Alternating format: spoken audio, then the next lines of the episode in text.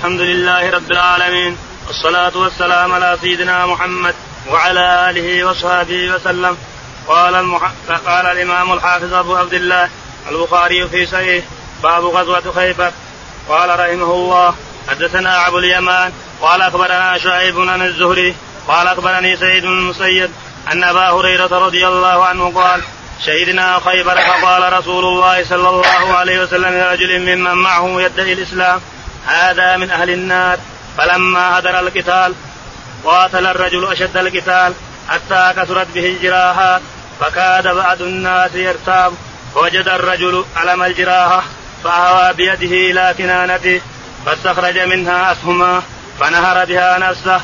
فاشتد رجال من المسلمين فقالوا يا رسول الله صدق الله حديثك انتهر فلان فقتل نفسه. فقال قم يا فلان فأذن أنه لا يدخل الجنة إلا مؤمن. إن الله يؤيد الدين بالرجل الفاجر. تابعه معمر عن الزهري. وقال شبيب أن يونس عن ابن شهاب. أخبرني ابن المسيد وعبد الرحمن بن عبد عبد الله عبد الله عبد الله بن كعبة أن أبا هريرة قال شهدنا مع النبي صلى الله عليه وسلم خيبر.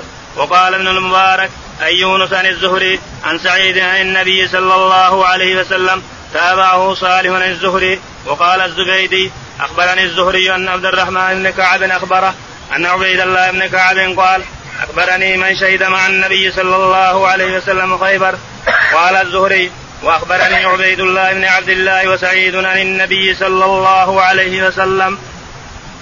بسم الله الرحمن الرحيم الحمد لله رب العالمين وصلى الله على نبينا محمد وعلى آله وصحبه أجمعين. يقول الإمام الحافظ أبو عبد الله البخاري رحمه الله في صحيحه ونحن لا نزال في غزوة خيبر وأخبار خيبر. يقول رحمه الله حدثنا أبو اليمان. أبو اليمان قال حدثنا شعيب.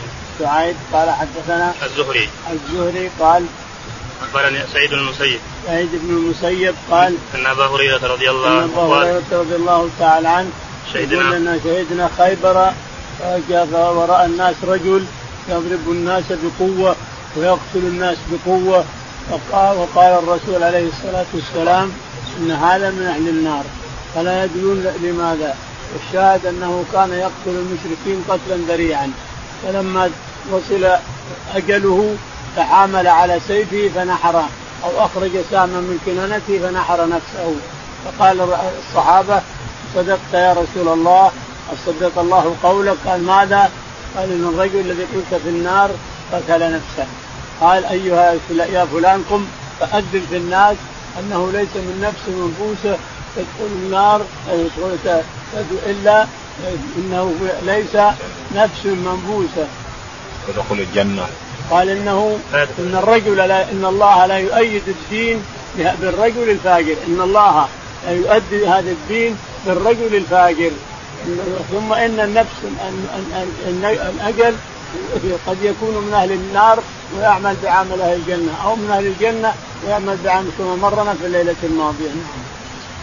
قال رحمه الله حدثنا موسى بن إسماعيل قال حدثنا عبد الواحد عن عاصم عن أبي عثمان عن أبي موسى الأشعري رضي الله عنه قال لما غزا رسول الله صلى الله عليه وسلم خيبر أو قال لما توجه رسول الله صلى الله عليه وسلم أشرف الناس على واد فرفعوا أصواتهم بالتكبير الله أكبر الله أكبر لا إله إلا الله الله أكبر. فقال رسول الله صلى الله عليه وسلم اربعوا على أنفسكم إنكم لا تدعون اصم ولا غائبا إنكم تدعون سميعا قريبا وهو معكم.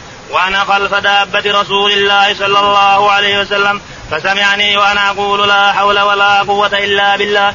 فقال لي يا عبد الله بن قيس قلت لبيك رسول الله. قال لا أدلك على كلمة من كنز من كنوز الجنة. قلت بلى يا رسول الله. فداك أبي وأمي. قال لا حول ولا قوة إلا بالله. يقول البخاري رحمه الله حدثنا موسى بن إسماعيل. موسى بن إسماعيل قال حدثنا عبد الواحد. عبد الواحد قال حدثنا عاصم. عاصم قال حدثنا أبو عثمان. أبو عثمان النهدي قال عن أبي موسى الاشعري عن أبي موسى الاشعري رضي الله تعالى عنه قال لما غزا رسول الله صلى الله عليه وسلم خيبر. قال لما خرج رسول الله عليه الصلاة والسلام إلى خيبر أشرف الناس على واد. أشرف الناس على واد. فرفعوا أصواتهم بالتكبير. أصواتهم بالتكبير. الله أكبر الله أكبر لا إله إلا الله. وقال الرسول عليه الصلاة والسلام أيها الناس اربوا على أنفسكم لا لا تعملوا هذا العمل فإنكم لا تدعون أصم ولا أبصم. إنكم تدعون سميعا بصيرا هو معكم تعالى أينما كنتم. لا ترفعوا بالقوه هذا وأنا ربك وهل ربك وانه سميع بصير؟ سبحان نعم وأنا خلف دابة رسول الله صلى الله عليه وسلم. وأنا خلف دابة رسول أبو موسى الاشعري يقول وأنا خلف دابة الرسول عليه الصلاة والسلام. فسمعني أقول لا حول ولا قوة إلا بالله. سمعني أقول لا حول ولا قوة إلا بالله. لا حول ولا قوة. فقال يا أبا موسى يا عبد الله بن قيس اسمه عبد الله بن قيس وكنيته أبو موسى الاشعري قال هل أدلك على كنز من كنوز الجنة؟ قلت بلى فداك أبي وأمي. قال هي لا حول ولا قوة إلا بالله. يعني أن لا حول ولا قوة إلا بالله. كلما كررها الإنسان فرج الله كربه. اولا أنها كنز من كنوز الجنة واول الثانية أنها كلمة الشدائد يسمونها. ما يكررها إنسان وهو مكروب إلا فرج الله كربه. كلمة الشدائد لا حول ولا قوة إلا بالله يسمونها كلمة الشدائد. إذا كررها الإنسان وهو مكروب فرج الله كربه.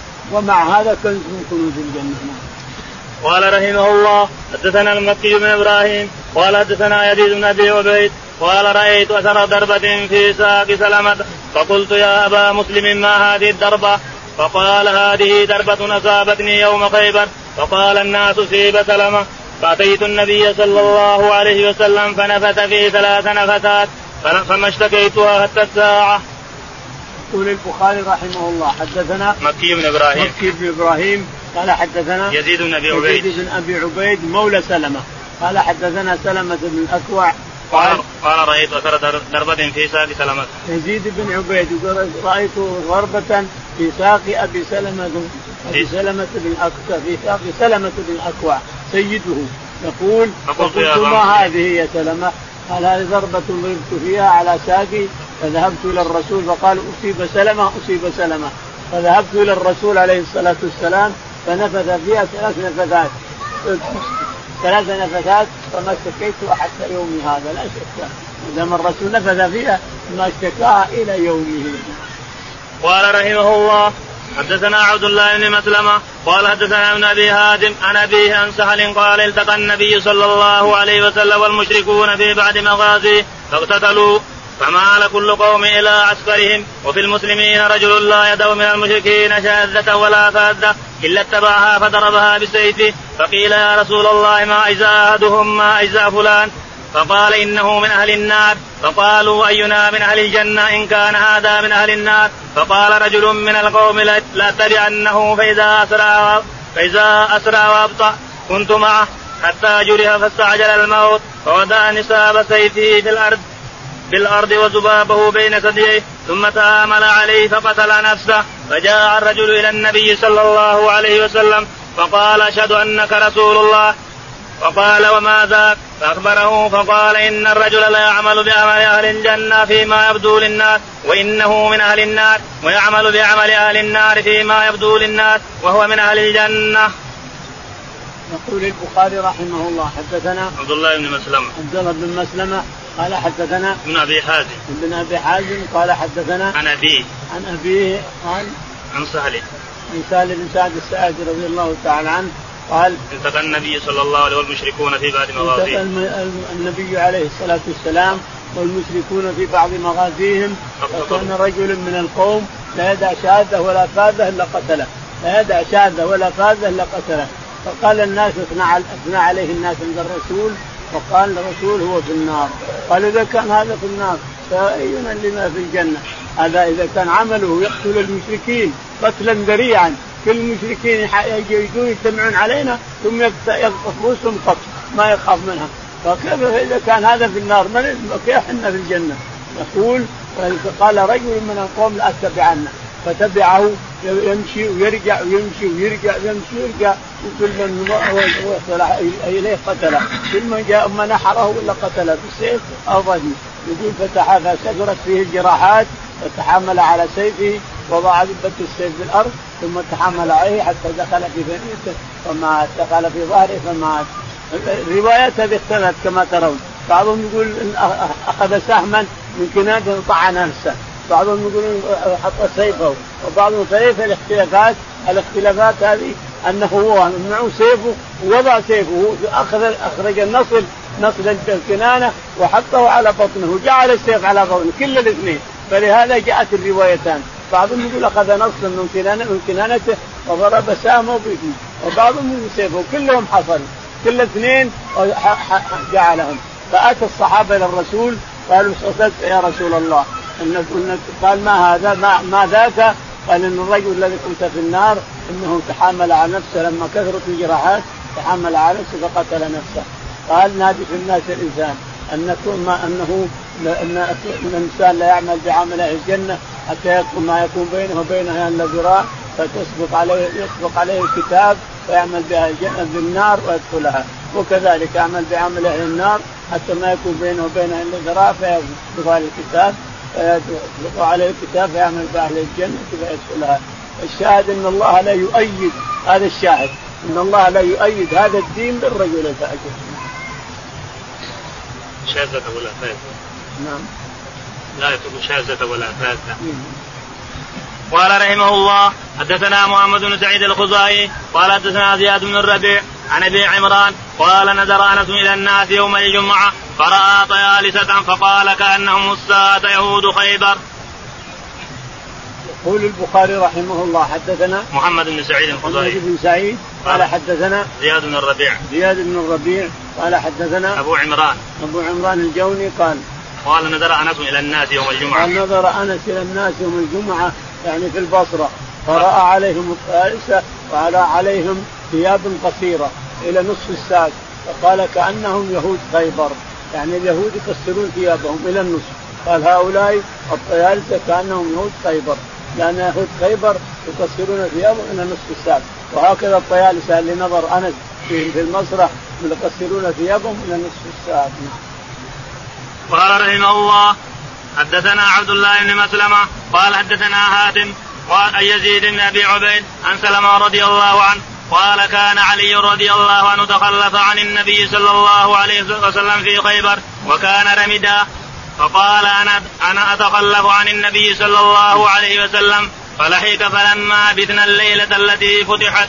قال لأعطين الراية غدا أو ليأخذن الراية غدا رجل يحبه الله ورسوله يفتح عليه. فنحن نرجوها فقيل هذا علي فأعطاه ففتح عليه. يقول البخاري رحمه الله حدثنا عبد الله بن مسلمة. عبد الله بن مسلمة قال حدثنا حاتم. حاتم قال حدثنا يزيد بن أبي عبيد. يزيد بن أبي عبيد قال عن سلمة رضي الله عنه. عن سلمة رضي الله تعالى عنه قال كان علي رضي الله عنه تخلف عن النبي صلى الله عليه وسلم. علي رضي الله عنه تخلف عن النبي عليه الصلاة والسلام في غزوة خيبر. فقال كيف تخلف عن النبي في غزوة من الغزوات؟ لا يمكن. فمشى إلى خيبر وهو أرمد. فلم يصبح الصباح إلا وكان يجي بالليل إلا وهو عند الرسول في خيبر عليه الصلاة والسلام. فقال الرسول بالليل وهو ما درى علي جاء لكن يأتيه الوحي. فقال لأعطين الراية غدا. رجل يحب الله ورسوله ويحبه الله ورسوله يفتح الله على يديه. يقول عمر رضي الله عنه ما تمنيت الأمارة إلا ذلك اليوم. صار يتطاول الناس كل واحد يريد هذا الفضل اللي ذكر الرسول. فضل عظيم. الرجل رجل يحب الله ورسوله ويحبه الله ورسوله يفتح الله عليه ميزات كبيرة. يقول فلما أصبح الصباح قال أين علي بن أبي طالب؟ فأتى وهو أرمد فتفل في عينيه فبرأ كان لم يكن به وجع. فقال خذ الراية واذهب وقاتل القوم. فلما أخذ الرايه ومشى قال يا رسول الله على ما نقاتلهم؟ قال اذهب على رسلك فادعوهم إلى الإسلام وإلى الإيمان فإنهم أطاعوك فاتركهم والا فقاتلهم. على الشريعة يعني على كتاب الله وسنة الرسول على الدخول في الإسلام. فذهب علي رضي الله تعالى عنه وقاتل القوم وحاصرهم وفتح حصونهم إلا حصن مرحب فاستعصى على الناس ولجأ فيه الناس كلهم. كل اليهود لجوا فيه. وقاتلهم علي رضي الله عنه فخرج مرحب وبارز علي رضي الله تعالى عنه وهو يرتجز أن الذي سمت بامي مرحب السلاح بطل المجربون وقال علي رضي الله عنه أن الذي سمت لام حيدرة فلي غابات كريه المنظرة اكيلكم بالسيف كيل السندرة. فضربه على عنقه فقتله. فهرب اليهود وقتلوا الباب. الباب حديد ما يقدر أحد يفتحه فجاء علي رضي الله تعالى عنه وهز الباب هز الباب درفه واحدة وشلعها ورماها وراء الناس. يقول أبو موسى موسى الأشعري إحنا أربعين نفر أردنا أن نشيلها عن مكان عجزنا. وشالها من مكانه ورماها ورانا ودخل ودخل معه الناس ثم أخرج جميع من فيه من النساء والأموال والأطفال وغيرها. واصطفى الرسول صفية كما سياتي نعم. قال رحمه الله حدثنا قتيبة بن سعيد قال حدثنا يعقوب بن عبد الرحمن عن أبي هازم قال أخبرني سهل بن سعد رضي الله عنه أن رسول الله صلى الله عليه وسلم قال يوم خيبر لأعطين هذه الراية غدا غدا الرجل أن يفتح الله على يديه يحب الله ورسوله ويحبه الله ورسوله. قال فبات الناس يذوقون ليلتهم أيهم يوطاها فلما أصبح الناس غدوا على رسول الله صلى الله عليه وسلم كلهم يرجو أن يوطاها فقال أين علي بن أبي طالب؟ فقيل هو, هو يا رسول الله يشتكي عينيه قال فأرسلوا إليه. فأتي به فبصق رسول الله صلى الله عليه وسلم في عينيه. ودعا له فبرأ حتى كأن لم يكن به وجع. فأعطاه الراية. فقال علي يا رسول الله أقاتل متى يكونوا مثلنا. فقال انفذ على رسلك حتى تنزل بساحتهم ثم ادعوا من الإسلام وأخبرهم بما يجب عليهم من حق الله فيه. فوالله لن يهدي, لن يهدي الله بك رجلا واحدا خير لك من أن يكون من أن يكون لك أمر النعم. يقول البخاري رضي الله عنه رحمه الله حدثنا قتيبة بن سعيد. قتيبة بن سعيد الثقفي قال حدثنا يعقوب. يعقوب قال حدثنا أبو حازم. أبو حازم قال اخبرنا سهل بن سعد رضي الله عنه. حدثنا سهل سهل بن سعد رضي الله عنه. سعد الساعدي رضي الله عنه. أن رسول الله صلى الله عليه وسلم ان رسول الله عليه الصلاة والسلام قال يوم خيبر لا يوم خيبر قال يعطين الراية رجلا يحب الله ورسوله ويحبه الله ورسوله يفتح الله على يديه. قال وتطاول الناس كل يرغب. هذه الميزات اللي ذكرها الرسول. فلما أصبح الصباح قال أين علي بن أبي طالب؟ قيل هو يشتكي عينيه قال اتوا به. فأتى فاتي به فبصق في عينيه فبرأ كان لم يكن به رمد فأعطاه الراية وقال اذهب على رسلك فقال يا رسول الله على من نقاتلهم؟ نقاتلهم حتى يكونوا مثلنا؟ قال اذهب على رسلك. فقاتلهم حتى يشهدوا أن لا إله إلا الله وأن محمدا رسول الله.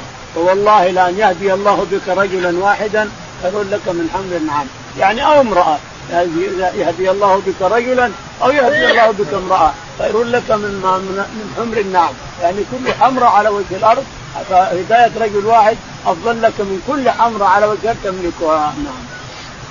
قال رحمه الله حدثنا عبد الغفار بن داود قال حدثنا يعقوب بن عبد الرحمن هاون وحدثني أحمد قال حدثنا ابن وهب قال أخبرني يعقوب بن عبد الرحمن الزهري عن عمرو مولى المطلب عن أنس بن مالك رضي الله عنه قال قدمنا خيبر فلما فتح الله عليه الحصن ذكر له جمال صفية بنت هيي بن أخطب وقد قتل زوجها وكانت عروسا فاصطفاها النبي صلى الله عليه وسلم لنفسه فخرج بها حتى بلغنا سد الصبا وحلت فبنى بها رسول الله صلى الله عليه وسلم ثم سنى حيثا في ندع صغير. ثم قال لي آذن من حولك فكانت تلك وليمته على صفية. ثم خرجنا إلى المدينة فرأيت النبي صلى الله عليه وسلم يهوي لها وراءه بعباءة ثم يجلس عند بعيره فيضع ركبته وتدع صفية رجلها على ركبته حتى تركب. يقول البخاري رحمه الله حدثنا عبد الغفار بن داود. عبد الغفار قال حدثنا يعقوب. يعقوب قال حدثنا تحويل حدثني أحمد. تحويل حدثنا أحمد قال حدثنا ابن وهب. نعم. ابن وهب. ابن وهب قال حدثنا يعقوب. يعقوب قال حدثنا عن عمرو مولى المطلب. عن عمرو مولى المطلب قال عن أنس بن مالك رضي الله عنه. انس رضي الله تعالى عنه قال لما أتى الرسول عليه الصلاة والسلام خيبر نعم. قال قال أنس قدمنا خيبر فلما فتح الله عليه الحسن ذكر له جمال صفية بنته يقول أنس قدمنا خيبر فلما فتح الله خيبر كلها وأخذها الرسول عليه الصلاة والسلام ذكر له جمال صفية. هي من أولاد هارون عليه الصلاة والسلام. وهي تحت سلام بن أبي الحقيق وقد قتل في المعركة في هذه المعركة. قتل في خيبر في أيام المعركة. الشاهد عروسا الرسول عليه الصلاة والسلام اصطفاها لنفسه. ولما جاء الصهبه خرج من خيبر وجاء الصهبه فجعل أم سليم تهديها للرسول عليه الصلاة والسلام حيث استعدت استعدت من زوجها الأول. لما استعدت من زوجها الأول دخل عليها الرسول وقد وقد استعدت منه خلاص. وجاء عبد الرحمن بن عوف والزبير بن عوام من وراء الخيمة يحفظون الرسول عليه الصلاة والسلام. فيأتي أحد من اليهود فبنى بها عليه الصلاة والسلام. ولما أصبح قال لأنس ادعو لنا بالأنطاع. فرشت الأنطاع وقال ادعو لنا بسويق. السويق هو الشعير المحموس المطحون محطوطا عليه عسل وسمن فاتى فأتى الناس بما عندهم من السويق فاكل فأكل الناس وكانت هذه هي وليده الرسول عليه الصلاة والسلام على صفية. اختلف الناس. هل هي أم ولد والا وإلا من أمهات المؤمنين؟ فقالوا انحجبها. وانحجب جسدها. لأن أمهات المؤمنين مأمور الحجاب حتى جسدها. أما أزواج الرسول ما يمكن يرى حتى جسدها لأن الله أمر بحجابهن. فإن تسألوهن إذا سألتموهن فاسألوهن من وراء حجاب حتى جسدها ما شاف لأنها من أمهات المؤمنين. فلما أصبح الصباح وأراد الناس الرحيل حوالها عليه الصلاة والسلام على ناقته وجلس وجعل ركبته لها. فطلعت برجلها على ركبة الرسول عليه الصلاة والسلام وركبت وراءه. ثم حجبها بشرشف أو بعباية من وراء فعرفوا أنها من أمهات المؤمنين. ما دام حجبت فهي أمهات المؤمنين. أما الجارية فلا تحجب. الشاهد أنها صارت من أمهات المؤمنين من أزواجها عليه الصلاة والسلام. قال رحمه الله حدثنا إسماعيل قال حدثني أخي عن سليمان أن يحيى عن حميد طويل سمع أنس بن مالك رضي الله عنه أن النبي صلى الله عليه وسلم قام على صفية بنت حيي بطريق خيبر ثلاثة أيام حتى عارس بها وكانت في من ضرب عليها الحجاب. يقول البخاري رحمه الله حدثنا إسماعيل. إسماعيل قال حدثنا أبو بكر أخوه قال حدثنا سليمان. سليمان قال حدثنا يحيى يحيى. يحيى قال عن حميد الطويل. عن حميد الطويل عن أنس بن مالك رضي الله تعالى عنه أن النبي عليه الصلاة والسلام حج جلس ثلاثة أيام على صفية حتى بنى بها ثم حجبها حجبها فصارت من أمهات المؤمنين نعم. قال رحمه الله حدثنا سيد بن أبي مريم قال أخبرنا محمد بن جعفر بن أبي كثير قال أخبرني حميد أنه سمع أنس رضي الله عنه يقول أقام النبي صلى الله عليه وسلم بين خيبر والمدينة ثلاثة ليال يبنى عليه بصفية فدعوت المسلمين إلى وليمته وما كان فيها من كبد ولا لحم وما كان فيها إلا نمل بلالا بالانضاء فبسطت فألقى عليها التمر والأكد والسم فقال المسلمون إهدى أمهات المؤمنين وما ملكت يمينه قالوا إن أجبها فهي أمهات المؤمنين وإن لم يهجبها فهي مما ملكت يمينه. فلما ارتهل وطالها خلفه ومد الحجاب. يقول البخاري رحمه الله حدثنا سعيد بن أبي مريم. سعيد بن أبي مريم قال حدثنا محمد بن جعفر. محمد بن جعفر قال حدثنا حميد. حميد الطويل عن أنس بن مالك رضي الله تعالى عنه أن النبي عليه الصلاة والسلام جلس بين المدينة وخيبر ثلاث أيام يبني بصفية. يعني جلس ما هو يمشي. لأن الطريق بين خيبر والمدينة قرابه ستة ستة أيام. لكن هو جلس جلوسا ما يمشي. على الأرض حتى بنى بصفية. استعدت انتهت عدتها فبنى بها عليه الصلاة والسلام وحجبتها له واحدثها له أم سليم بنت ملحان أم أنس بن مالك رضي الله عنه. وحرسه عبد الرحمن بن عوف والزبير بن عوام من وراء الخيمة يخشون أن يأتي أحد من اليهود إلى آخره. لما أصبح الصباح دعا عليه الصلاة والسلام بالانفاع فرشت ثم دعا بما لدى المسلمين من شيء فليأتي بأقط. الأقط هو اللبن التي تحميها المرأة بقدر فإذا طبخ طبخ طبخ كانت القدر حطه في الأرض. ثم لما إذا برد أخذت بيدها كذا يسمى ثور. وربما مر بكلب وفي فمه ثور ولكنه ثور بلا نبي. ثم ثور ثور. ثلاثة أثوار أربعة أثوار يسمى ثور. فتأخذ وتحط على حصير تأخذ حتى تنفش الحصير كله. فإذا لبس فإذا يبس وأكلته بسمن بري ما عندك أحسن من طعام. أحسن الطعام هو. الأخذ مع السمن البري. أحسن طعام تقدمه للضيفان نعم قال رحمه الله حدثنا ابو الوليد حدثنا ابو الوليد قال حدثنا شوبة ها حدثني عبد الله بن محمد قال حدثنا وهب قال حدثنا شعبة عن حميد عن حميد بن هلال عن عبد الله بن مغفل رضي الله عنه قال كنا مهاجري خيبر فرمى إنسان بجراب فيه شعب فنزوت لآخذه فالتفت فإذا النبي صلى الله عليه وسلم فاستحييت. يقول البخاري رحمه الله حدثنا أبو الوليد. الوليد. قال حدثنا شعبة. شعبة. قال تحويله حدثنا الطويل حميد الطويل. قال وحدثنا عبد الله بن محمد. ثم حول السند. قال حدثنا عبد الله بن محمد. قال حدثنا وهب. وهب. قال حدثنا شعبة. شعبة. قال حدثنا حميد. حدثنا حميد. قال عن عبد الله بن مغفل رضي الله عنه. عبد الله بن المغفل رضي الله عنه قال كنا كنا محاضري خيبر. إننا لما أتينا خيبر أصابنا جوع شديد فرمي كيس ودك من فوق على الأرض. يقول فأخذته أخذته على ظهري فالتفت إلى الرسول عليه الصلاة والسلام. فاستحييت من الرسول عليه الصلاة والسلام. لكن ما يقول لك شيء. قال رحمه الله حدثني عبيد بن إسماعيل عن أبي أسامة عن عبيد الله النافع وسالم عن ابن عمر رضي الله عنهما أن رسول الله صلى الله عليه وسلم نهى يوم خيبر عن أكل السوم عن أكل السوم وعن لحوم الحمر الأهلية. عن أكل الثوم. الثوم؟ الثوم يقول الثوم أيوه؟ الثوم. الثوم والبصل؟ أيوه. ما وقع يوم عن المدينة نعم نهى عن أكل الثوم هو عن عن نافع وحده ولحوم الحمر الأهلية عن سالمه.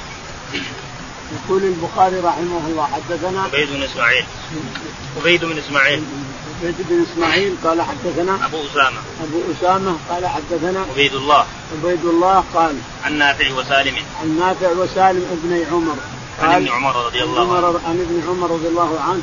إن النبي عليه الصلاة والسلام نهى يوم خيبر عن نهى يوم خيبر عن اكل الثوم.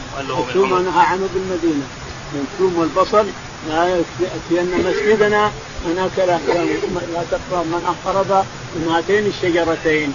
الثوم والبصل. من أكل منهما نيئا فلا يقرب مسجدنا. نهى في المدينة إنسان كرر النهي بخيبر. جائز واللحوم الحمر الأهلية. قال وأن لحوم الحمر الأهلية لحوم الحمر الأهلية. نعم لحوم الحمر الإنسية نهى عنه الرسول عليه الصلاة والسلام يوم خيبر. ثم قال إنه راحلة إن الحمر هي راحة المسلمين. فإذا ذبحت وأكلت قل قل الرحل للمسلمين وقل الركوب. نعم. نهى عن أكل الثوم هو النافع وحده. نهى عن أكل الثوم عن نافع وحده. وعن البصل عن سالم وحده. نعم. قال رحمه الله حدثنا يحيى بن قزا قال حدثنا مالك عن ابن شهاب عن عبد الله والحسن بن محمد بن علي عن أبيهما عن علي بن أبي طالب رضي الله عنه أن رسول الله صلى الله عليه وسلم نهى عن متعة النساء يوم خيبر وعن أكل الأمور الإنسية. يقول البخاري رحمه الله حدثنا يحيى بن قزعه يحيى بن قزعه قال حدثنا مالك. مالك قال حدثنا ابن شهاب. ابن شهاب قال حدثنا عبد الله والحسن بن محمد بن علي. عبد الله والحسن ابن محمد بن علي بن أبي طالب. قال عن أبيهما. عن أبيهما علي رضي الله عنه. عن علي بن أبي طالب رضي الله عنه. عن علي رضي الله عنه قال أن رسول الله صلى الله عليه وسلم نهى عن متعه النساء يوم خيبر. أن النبي عليه الصلاة والسلام نهى يوم خيبر عن متعه النساء. عن متعة النساء. هذا غلط.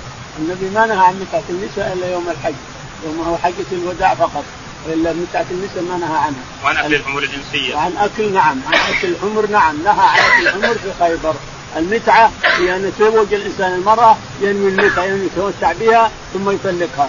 إذا انتهى كلامنا مقيم أنا مكة ثلاثة أيام أربعة أيام أتزوج امرأة فإذا خلصت من غرضي طلقتها هذه متعة النساء لكن ما نهي عنها يوم خيبر نهي عنها يوم يوم حجة الوداع نهى الرسول عنها عليه الصلاة والسلام وهي المتعة التي يتمتع الإنسان المراه ناوي متعتها لا أنها زوجة ناوي أنها امرأة أتمتع بها فإذا انتهى غرضي طلقتها وسافرت هذه المتعة لا يجوز هذا. هذه زنا ولا يجوز واحرم من الزنا.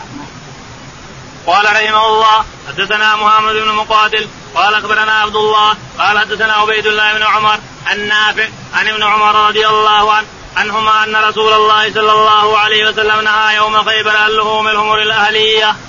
يقول البخاري رحمه الله حدثنا محمد بن مقاتل. محمد بن مقاتل قال حدثنا عبد الله. عبد الله قال حدثنا عبيد الله بن عمر. عبيد الله بن عمر العمري قال النافع. عن نافع عن عن ابن ابن عمر أن النبي عليه الصلاة والسلام نهى عن أكل لحوم الحمر الأهلية يوم خيبر. نعم.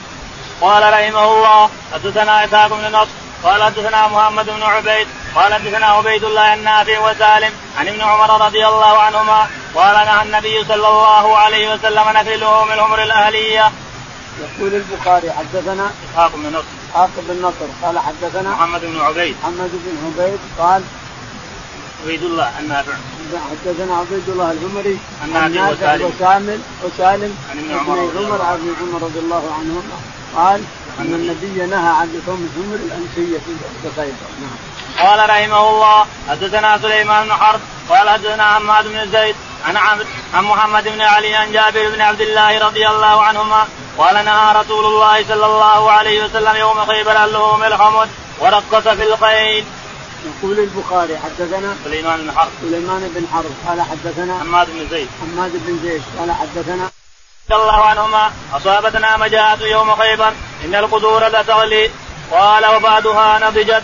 فجاء منادي النبي صلى الله عليه وسلم. لا تأكلوا من لحوم الحمر شيئا وهريقوها قال ابن أبي أوفى فتحدثنا أنه إنما نهى عنها لأنها لم تخمس. وقال بعضهم نهى عنها البتة لأنها كانت تأكل العذرة.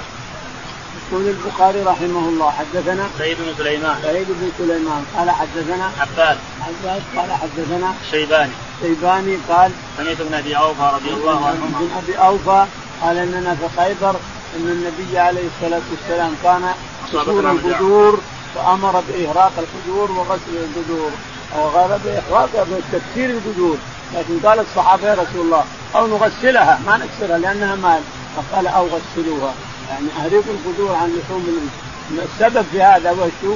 يقول لأنها راحلة الناس وقيل لأنها تأكل العذرة الحمر تأكل العذرة تأكل الجلالة تأكل من الشارع تأكل ما ترى من روث الحمير وروث الرجال الاوادم ترى ولهذا حرم أكلها.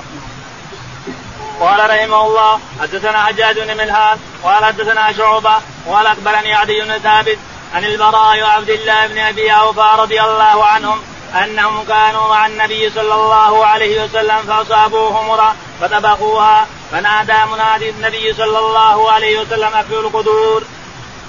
يقول البخاري حدثنا حجاج بن منهال حجاج بن منهال قال حدثنا شعبة. شعبة قال حدثنا عدي بن ثابت. عدي بن ثابت قال عن البراء بن عبد عن البراء بن عازب عبد الله بن أبي أوفى. عن عبد الله بن أبي أوفى أن النبي عليه الصلاة والسلام أمر بالقدور أن تكفى لانها لحوم حمر اهليه لحوم الحمر الأهلية قال اطفئوها قال رحمه الله حدثني إسحاق قال حدثنا عبد الصمد قال حدثنا شعبة قال حدثنا عدي بن ثابت سمعت البراء بن براء بن أبي أوفى رضي الله عنهم يحدثان عن النبي صلى الله عليه وسلم أنه قال يوم خيبر وقد نصبوا القدور اكلوا القدور.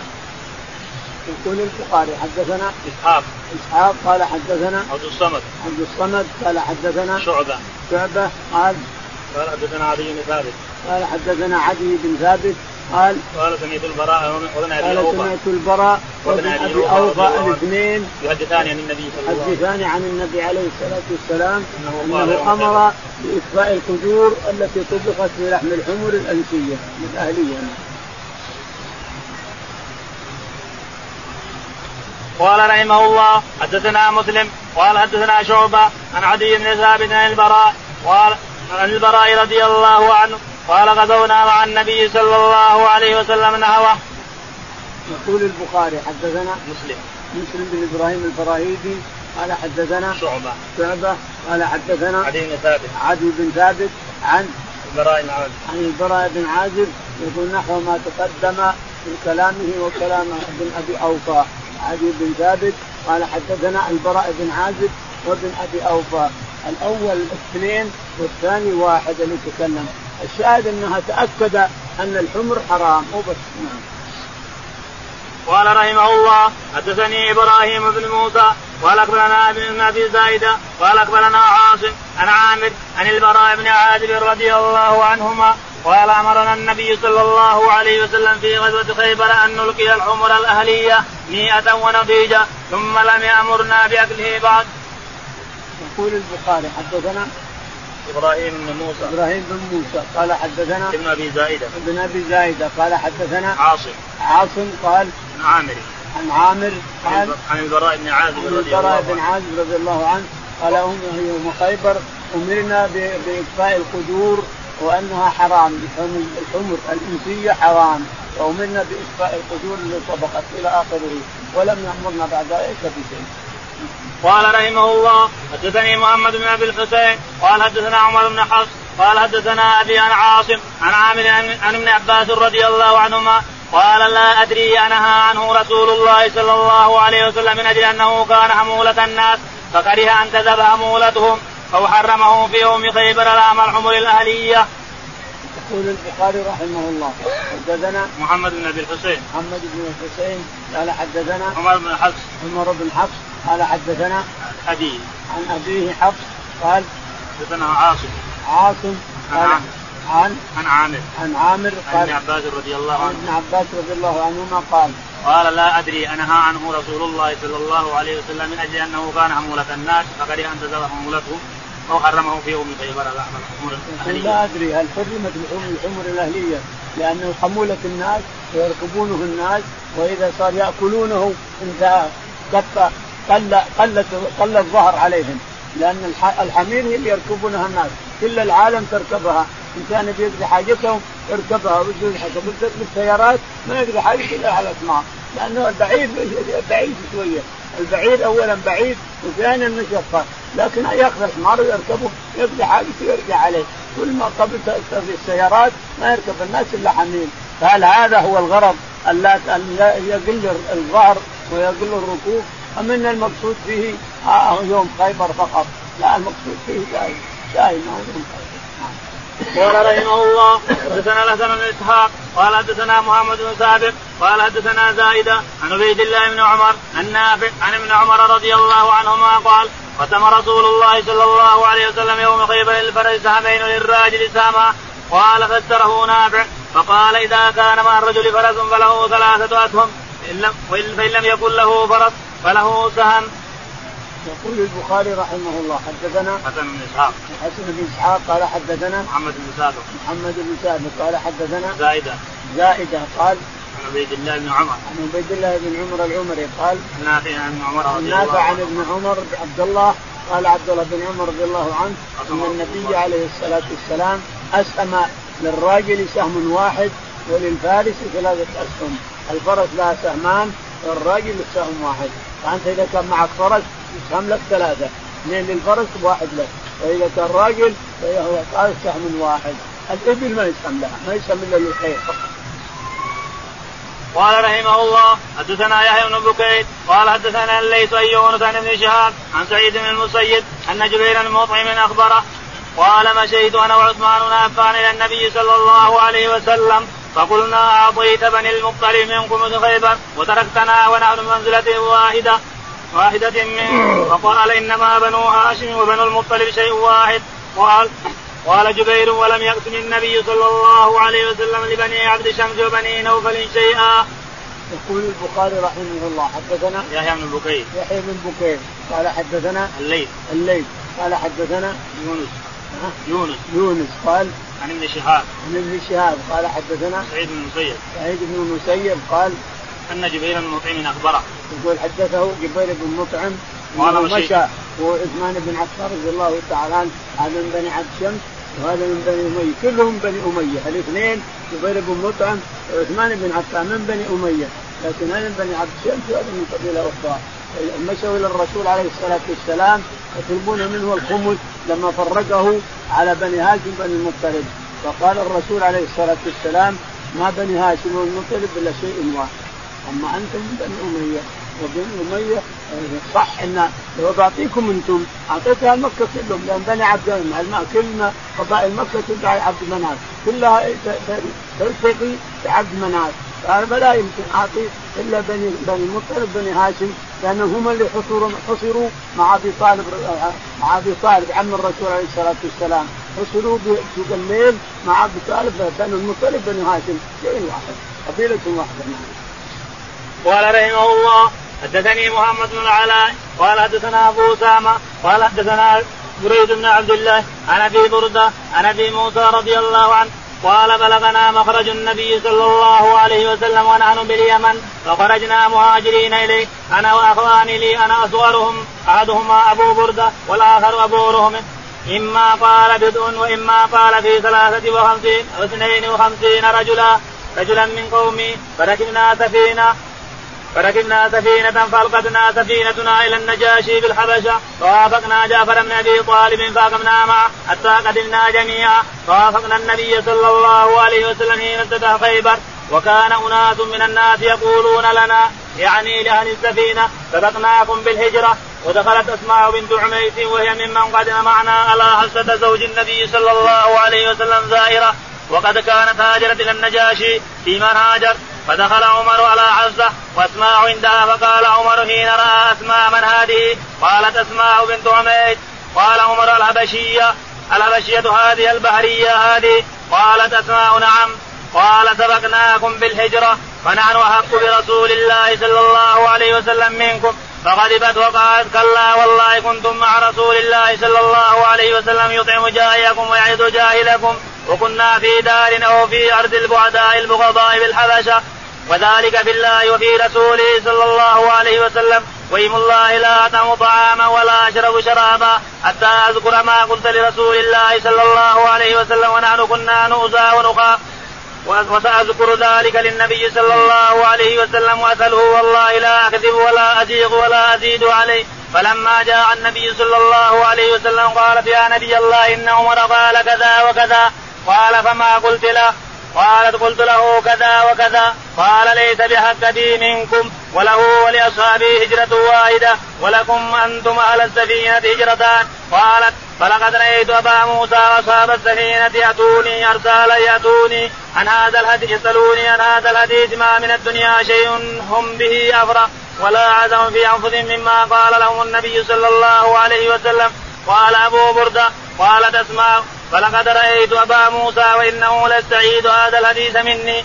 قال أبو برده عن أبي موسى قال النبي صلى الله عليه وسلم إني لا أعرف أصوات رفقة الأشعريين بالقرآن حين يدخلون بالليل وأعرف منازلهم من اصواتهم بالقرآن بالليل وإن كنت لم أرى منازلهم حين نزلوا بالنهار ومنهم حكيم إذا لقي الخيل أو قال العدو وقال لهم إن أصحابي يأمرونكم أن تنظروهم.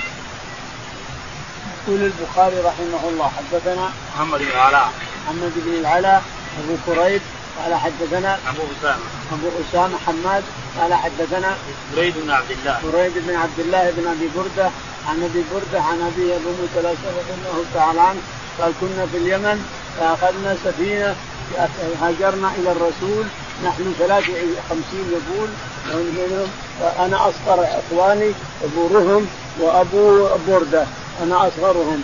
يقول فأتينا إلى إلى النجاشي فوجدنا جعفر رضي الله تعالى عنه عند النجاشي فركبنا سفينة واحدة نحن وجعفر وقدمنا على الرسول عليه الصلاة والسلام في خيبر فرحب بنا وأسهم لنا. جاء أبو هريرة وقومه دوس يسهم رفض أن يسهم لدوس وأبو هريرة. فأسهم للسفينة التي جو السفينتين ورفض أن يسهم لغير السفينتين. الشاهد انهم قدموا المدينة. فجاء عمر بن الخطاب وأسماء بنت عميس تحت جعفر بن أبي طالب رضي الله عنه وأرضاه الذي قتل في موته واخذها أبو بكر بعده. يقول لما جاء عمر وهي عند حفصة قال هذه من؟ قالت أسماء بنت عميس. قال هذه البحرية هذه الحبشية. يمزح عمر رضي الله عنه قالت نعم نعم. قال سبقناك نحن أحق برسول الله منكم. سبقناكم قالت لستم أحق منا؟ أنتم عند الرسول عليه الصلاة والسلام يؤكل جائعكم ويعلم جاهلكم ونحن في الحبشة عراة حفاة غرباء غرباء حزنين إلى آخره. فلما أتى الرسول عليه قالت والله لا أقول أن هذا الكلام من الرسول عليه الصلاة والسلام. فلما جاء الرسول قالت يا رسول الله هكذا قال عمر لي وقال ما قلت له؟ قلت له أنتم عند الرسول عليه الصلاة والسلام. يطعم جائعكم ويعلم جاهلكم ونحن في الحبشة. وحداء وغرباء وحداء وغرباء وحزينين. قال أنتم يا أهل السفينتين لكم هجرتين. لكم أجر هجرتين وهذول لهم هجرة واحدة. أنتم أنتم لكم اجر هجرتين وهذا لهم أجر. يقول وكان أبو موسى يأتيني والاشعري يأتوني يكررون الحديث مما فرحوا به. ما فرحوا. فرحا أفرح من كلام الرسول لأسماء بنت حميد. أنتم لكم هجرتين يا أهل السفينة. أنتم لكم هجرتين. وهذول لهم هجرة واحدة. نعم. قال رحمه الله حدثني إسحاق بن إبراهيم سمع أنه سمع بن غياث قال حدثنا بريد بن عبد قال حدثنا يزيد بن عبد الله عن أبي بردة. بريد بن عبد الله عن أبي بردة عن أبي موسى قال قدمنا على النبي صلى الله عليه وسلم بعد أن افتتح خيبر فقسم لنا ولم يقسم لأحد إن لم يشهد الفتى غيرنا. غيرنا. قال يقول البخاري رحمه الله حدثنا إسحاق بن إبراهيم. إسحاق بن إبراهيم. قال حدثنا حفص بن غياث. حفص بن غياث. عن أبي حفص قال حدثنا بريد بن عبد الله. بريد بن عبد الله بن أبي بردة. عن أبيه عن جده أبي موسى الأشعري رضي الله تعالى عنه قال قدمنا على النبي صلى الله عليه وسلم. قدمنا على النبي عليه الصلاة والسلام في خيبر فقسم لنا معاشر السفينتين. نحن وجعفر جعفر. بن أبي طالب ومن معه ونحن الأشعريين ومن معنا قسم لنا من الاسهم التي أخذها من خيبر ولم يقسم لأحد. يعني الدوس رفض أن يقسم لهم. أبو هريرة أتاه وهو يقسمها فرفض أن يقسم لدوس لأنه ما ما عملوا حاجة. هذول مهاجرين وأتوه وفرح بهم فرح عظيم. اعظم من فرح بجعفر يقول ما أدري بأيهم أفرح. خيبر ولا مجيء جعفر بن أبي طالب رضي الله تعالى عنه. نعم. قال رحمه الله حدثنا عبد الله بن محمد قال حدثنا معاويه بن عم قال حدثنا أبو إسحاق مالك بن أنس قال حدثني ثور قال حدثني سالم مولى بن مطع أنه سمع أبا هريرة رضي الله عنه يقول افتتحنا خيبر ولم نغنم ذهبا ولا فضة إنما غنمنا البقر والإبل والمتاع والحوائط ثم انصرفنا مع رسول الله صلى الله عليه وسلم إلى وادي القرى وما هو عبد له يقال له مدعم أهداه له أحد بني الدباب فبينما هو يحط رحل رسول الله صلى الله عليه وسلم إذ جاءه سام ناعم حتى أصاب ذلك العبد. فقال الناس ونيئا له الشهادة. فقال رسول الله صلى الله عليه وسلم بلى والذي نفسي بيده إن الشملة التي أصابها يوم خيبر من المغانم لم تصبها لم تصبها المقاسم فتشتعل عليه نارا. فجاء رجل حين سمع ذلك من النبي صلى الله عليه وسلم بشراك أو بشراكين. فقال هذا شيء كنت أصبته. فقال رسول الله صلى الله عليه وسلم شراك أو شراكان من نار. يقول البخاري رحمه الله حدثنا عبد الله بن محمد. عبد الله بن محمد قال حدثنا معاوية بن عمرو. معاوية بن عمرو قال حدثنا أبو إسحاق. أبو إسحاق قال مالك بن أنس. عن مالك بن أنس قال حدثنا ثور. حدثنا ثور. ثور بن يزيد قال حدثنا سالم. سالم قال أنه سمع أبا هريرة رضي الله عنه. أنه سمع أبا هريرة رضي الله تعالى عنه يقول افتتحنا خيبر. يقول افتتحنا خيبر مع الرسول عليه الصلاة والسلام. فلم نغنم ذهبا ولا فضة. فلم نغنم ذهبا ولا فضة. غنمنا البقرة والغنم والمتاع. البقرة والغنم والمتاع. الحوائط. الحوائط الحدائق فقسمها الرسول عليه الصلاة والسلام بين من حضر إلا أبو هريرة وقومه. نعم. انصرفنا مع رسول الله صلى الله عليه وسلم إلى وادي القرى ومعه عبد له يقال له مدعم. ثم انصرفنا مع الرسول عليه الصلاة والسلام إلى وادي القرى ومعه رجل يسمى مدعم. هداه له أحد بني الطبال. الشاهد أنه جاء رحل الرسول عليه الصلاة والسلام فجاء فجاءه سهم غرب يعني سهم ما يدري من رماه سهم غرب جاي طائش من رب العالمين فضرب العبد وقتله فقالوا هنيئا له شهيدا هنيئا له الشهاده فقال الرسول عليه الصلاة والسلام كلا والذي نفسي بيده إن الشمله الشملة العباية المتينة التي غلها لم تدخل في المقاسم إنها لتشتري عليه نارا نعوذ بالله هذا من عظم الغلول. الغلول شر نعوذ بالله. اللهم اهدنا فيمن هديت وعافنا فيمن عافيت وولنا فيمن توليت. اللهم توفنا مسلمين والحقنا للصالحين